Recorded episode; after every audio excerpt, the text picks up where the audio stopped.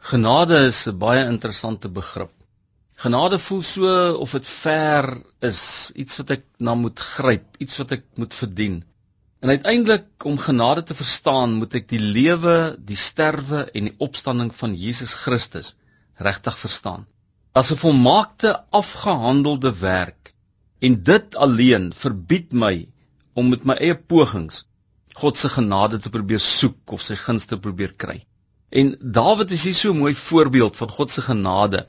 Vanuit sy belewenis met met sonde, die konfrontasie, die belydenis en die vryspraak, kom hy op 'n plek waar hy regtig beleef dat God met hom is op 'n wonderlike manier. En die interessante hieraan is dat Dawid se sonde en en belydenis en vryspraak dwars oor die wêreld versprei is in soveel miljoene kopieë van die Bybel. En tog sê die Here in die Nuwe Testament en die skrywer van die Hebreërbrief sê dit baie duidelik in Hebreërs 8 vers 12. God sê ek sal barmhartig wees oor hulle ongeregtighede en aan hulle sondes en hulle oortredinge nooit meer dink nie. Dis genade. God wat vrymaak en sê ek kies om nooit weer daaraan te dink nie. Hy weet natuurlik van Dawid se oortreding. Hy weet van jou oortreding. Hy weet van my oortredinge. Maar wanneer daar vergifnis en vryspraak inskop, dan sê die Here, Ek kan nie vergeet nie, maar ek kies om nie daaraan te dink nie, want ek sien die werk van my seun Jesus Christus aan die kruis, die volmaakte offer wat gebring is. Daar's 'n oorvloed van genade beskikbaar. Romeine 5 vers 14 sê: "Nietemin het die dood heerskappy gevoer van Adam af tot by Moses, ook oor mense wat nie gesondig het op dieselfde manier as die waarop Adam oortree het nie.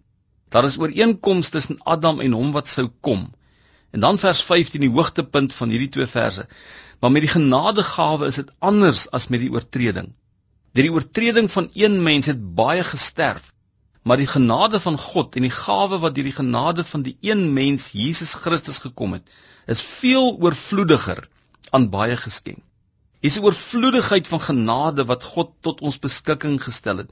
En deur die genade wat hy gee, word ek ook nou 'n instrument en word jy 'n instrument in God se hand om sy genade bekend te maak aan mense daar buite wat dit so nodig het. Nou watter waarborg het ek en jy dat hierdie genade waar is? Hebreërs 7 sê Jesus het van 'n beter verbond die borg geword. Vers 23 van hoofstuk 7 sê daar's ook 'n ander verskil. Omdat die dood die levitiese priesters verhinder het om aan te bly, was daar baie wat mekaar opgevolg het. Omdat Jesus vir ewig bly, beklee hy 'n priesterskap wat nie op 'n ander oorgedra kan word nie. Daarom kan hy wat deur hom na God gaan, eens en vir altyd verlos. Hy lewe vir altyd om vir hulle by God in te tree. Mag jy besef dat God se genade groter as jou jou menslike rede en verstand is. Dit oortref elke uitdaging, elke sonde, elke ongeregtigheid met God se genade en vryspraak. Mag jy dit beleef vandag in alle aspekte van jou lewe.